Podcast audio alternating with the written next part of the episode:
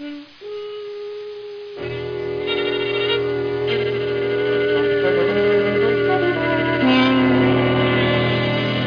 Adventures of Sherlock Holmes, starring Basil Rathbone and Nigel Bruce.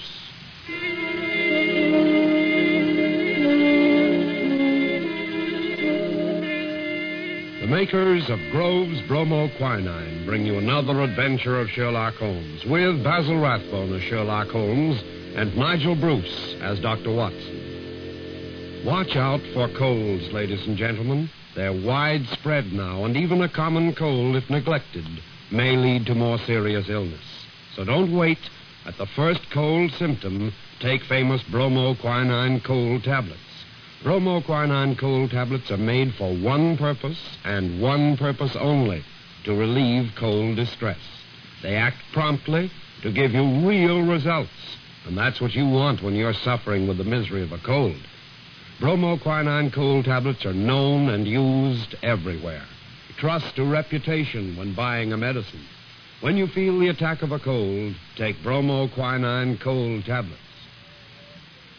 Tonight's story will be the fifth installment of the famous Hound of the Baskervilles.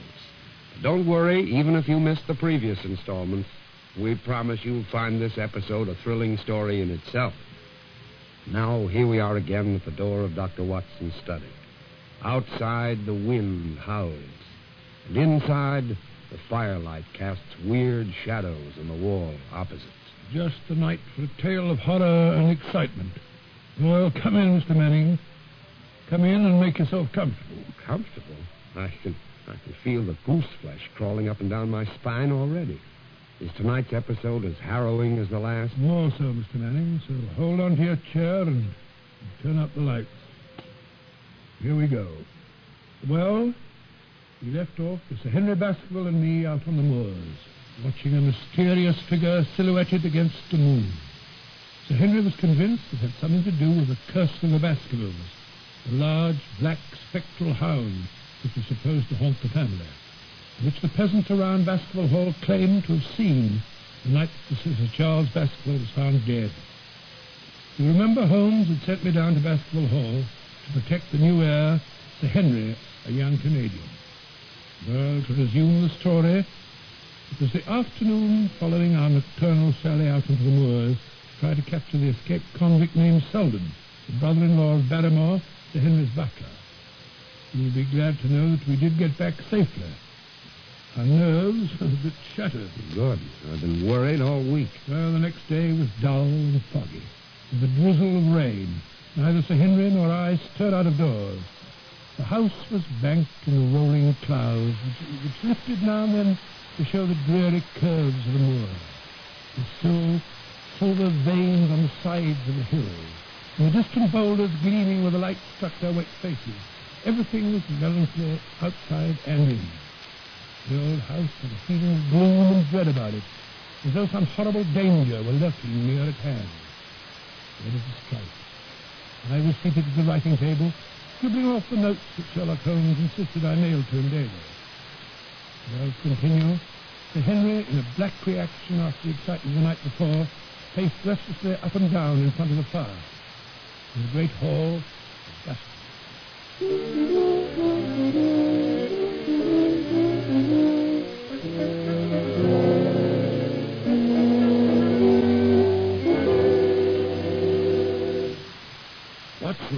can't get it out of my head. The sound of that cursed dog baying on the moors. This is beastly weather. Enough to jungle anybody's nerves. You. You don't think they're right? Dr. Mortimer, Stapleton, and all the rest? Well, uh, You, you don't think it's possible that there is a curse on my family and that some. some wretched ghost of a dog is waiting out there on the moors, waiting to get me? Rubbish. A spectral hound which leaves material footsteps and which fills the air with quite audible howling. That's not very logical, eh? No, I suppose not, but. There must be some natural solution. Pull yourself together, Baskerville.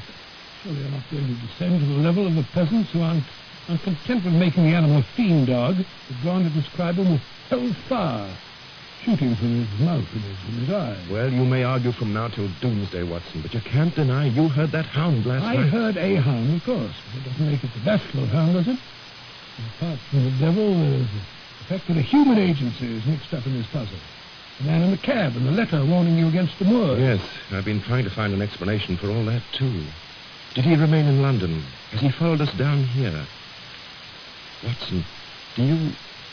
Do you think he might be the stranger we saw last night standing on the tor? I wonder. I got a glance at him, of course, before he disappeared.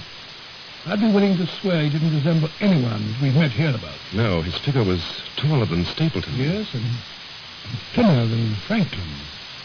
Watson, that figure, there was something sinister, almost macabre about it. I know it sounds absurd, but you don't suppose. You don't suppose it's the hand itself? What do you mean? I, I don't know. Something. Something like a werewolf that changes from a man to an animal and, and back again. Good heavens, No, uh, that's, that's witchcraft and black magic and all that stuff nonsense. It's, it's impossible. Absolutely impossible. Yes, but how do you know? Well, I, I know, that's all. It's, reasonable. I wonder. Look here. It must be the stranger, the man who dogged your footsteps in London. Dogged? Oh, figure of speech. A very unfortunate figure of speech. I couldn't leave with it. Well, this man followed you about. You probably never never shake him off. Yes, but if he's down here, where's he staying? Why has no one seen him? Maybe hiding out there on the moors. In this weather? Why not? All those prehistoric stone huts.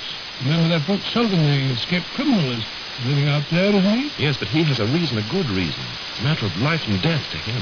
Who knows? The stranger may have an equally strong reason. Well, whatever it is, he means us no good. I'll stake my life on that. Only we could lay our hands on the fellow. Yes, you may as well search for a needle in a haystack as try to find a man who wants to stay hidden on, on those cursed moors. Yes, indeed. Oh, uh, that reminds me, Watson. Barrymore seems to think he has a grievance. Mm-hmm. Yes, he seems to think it was unfair of us to try to hunt for his brother-in-law, inasmuch as he told us of his own free will that the man was hiding out there. Well, it wasn't of his own free will. We forced him to tell us. What's more, Selden's a dangerous criminal. Think of the harm that he might do. There's no safety for anyone until he's under lock and key. Well, that's what I told Barrymore, but he promised Selden will do no further harm.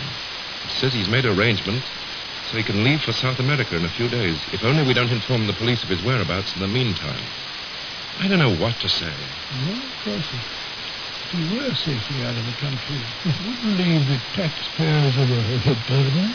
Besides, I can't very well mention the matter to the police without implicating Barrymore and his wife for shielding the Oh, fellow. deuce take it. Let's not meddle in it. We've got enough on our hands without that. Well, that's my idea exactly, Watson. I'm glad you agree with me. Uh, give that bell rope a pull, will you, and we'll tell Barrymore our decision, eh? Yes, right. Well, Watson, we're aiding and abetting a felony, but I'd never feel right about it if we'd given the man up. Come in. Oh, uh, Barrymore. Uh, Dr. Watson and I have decided to forget what you told us about the escaped convicts. If you'll guarantee to have him out of the country inside of a week. I promise I will, on my word of honor.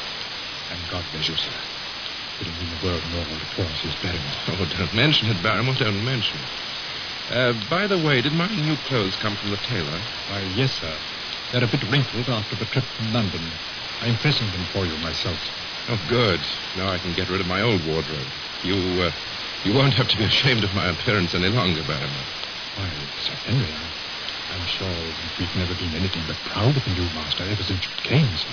Well, thank you, Barrymore. That'll be all. If uh, you'll pardon my mentioning it, there's, there's one thing more. Yes. My wife seems to feel that you might think it's important, and you've been so kind. Anything we can do in return. Yes, Barrymore. I didn't find it out till after the inquest. It's about the cause of Charles's death. What? You know how he died? No, sir, that I don't. But I know why he went out to the morgue. Oh? It was to meet a woman. Meet a woman, my uncle? Yes, sir. That's why I didn't like to mention it before. But my wife says was quite right. What was the woman's name? I don't know, sir. But her initials were L.L. Well, how do you know that? Well, sir, Sir Charles usually had a large stack of letters every morning. Go on. But that morning, the day he died, there was only one letter. That's how I happened to take particular notice of it. It was from Coombe Tracey, addressed in a woman's hand. The LL. How did you discover that? Only a few days ago, my wife was cleaning out Sir Charles' study, and she found the ashes of a burned letter in the back of the grate. Most of it was gone, but one little bit sort of hung together. And you could still read the writing. Splendid. What did it say? As you are a gentleman, burn this letter and be at the gate by ten. It was signed L.L. Did you save the slip of paper? No, sir. It crumbled to bits when we moved it. Any idea who this LL can be? No, sir, I haven't. Well, never mind. We'll ask Dr. Mortimer when he comes to dinner tonight. Oh, well. Perhaps those initials will prove to be the key to the entire mystery.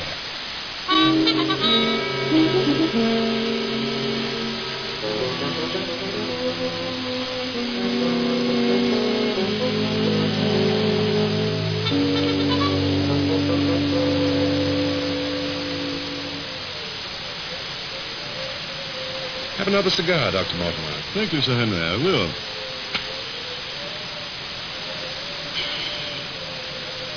what a night.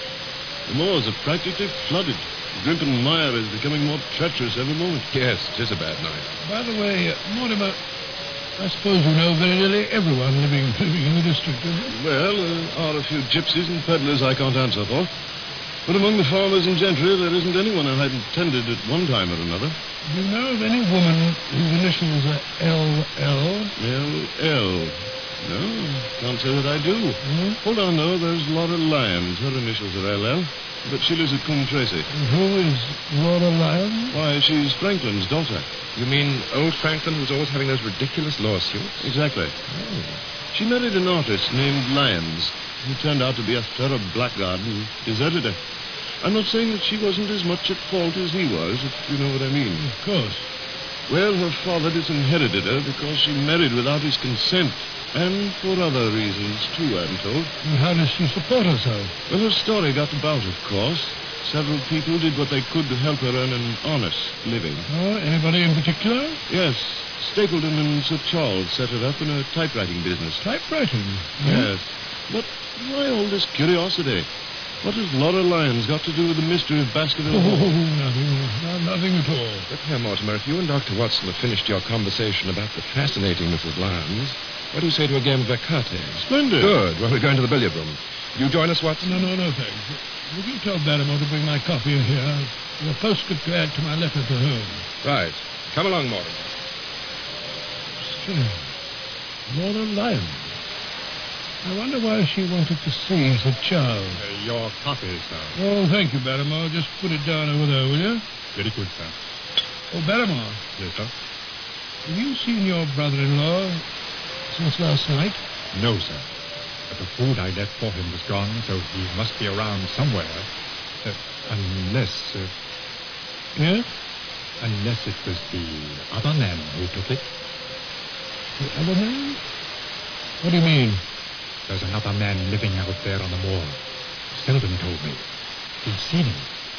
He's hiding too, but he's not a convict. Hmm. I don't like that, Barrymore. Nor do I, Dr. Watson. There's foul play somewhere. And there's black villainy brewing. I'll swear to it. Look, Charles is dead. Those noises on the moor at night. And now that man waiting out there. What's he waiting for? That's what I need to know. Well, but I'm wasting your time, sir. I, I beg your pardon. Yes. What is he waiting for out there? In the wind and the rain? What is the answer to that question? I wonder if Laura Lyons knows. I'd better write to Holmes about this.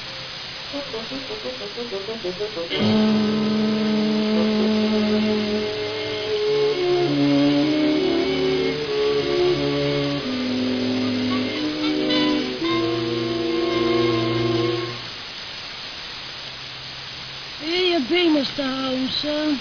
I brought you cheese and a pudding. And your letter, too, sir. On time for a change. Yes, sir. You owe me seven and sixpence. Oh, very well. Here you are. And uh, here's a bit over. Oh, thank you, sir. Don't squander it on riotous living. Oh, no, Mr. Holmes. That I never would. Not that I'd have a choice. There ain't very much to be riotous with hereabouts. Yeah, well, that's all for today. Off with you. Yes, sir. And tomorrow you might fetch me a veal and uh, kidney pie if you can find a good one. I'll have a try at it, Mr. Yeah. Hmm. Let's see what Watson's literary talents have produced today. Hmm. Yes. Barrymore's brother-in-law turns out to be Selden the murderer, hiding on the moor. Yes, yes, I suspected as much. Hello. Watson Sir Henry went in search of him in the middle of the night. The fools, the blithering idiots. Hmm. I saw a figure. A long, sinister silhouette. Interesting, very interesting. I wonder if Watson even begins to suspect. Hello. Hello, hello. Making an appointment with Sir Charles for the night of his death. Signed L.L. Yes, yes, Laura Lyons. Laura Lyons. To call on the lady. Hmm, showing signs of intelligence at last. We shall see. We shall see.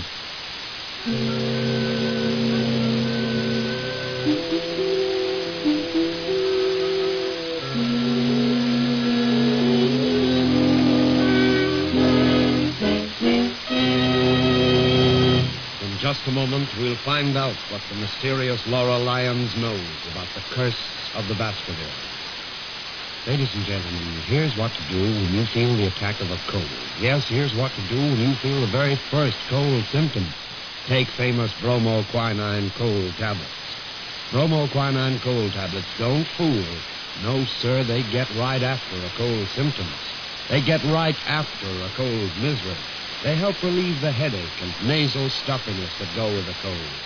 They help reduce the fever of a cold and have a laxative action, often important in case of a cold. Bromoquinine cold tablets are prompt and decisive in their action. First, they are made especially for the relief of cold distress. In other words, specialized medication. Second, they act internally. Whenever you feel the attack of a cold, get famous bromoquinine cold tablets and take them promptly according to directions. You can get these tablets at any drugstore, a few cents a box. Ask for Bromo, B R O M O. Quinine, Q U I N I N E. Bromoquinine cold tablet.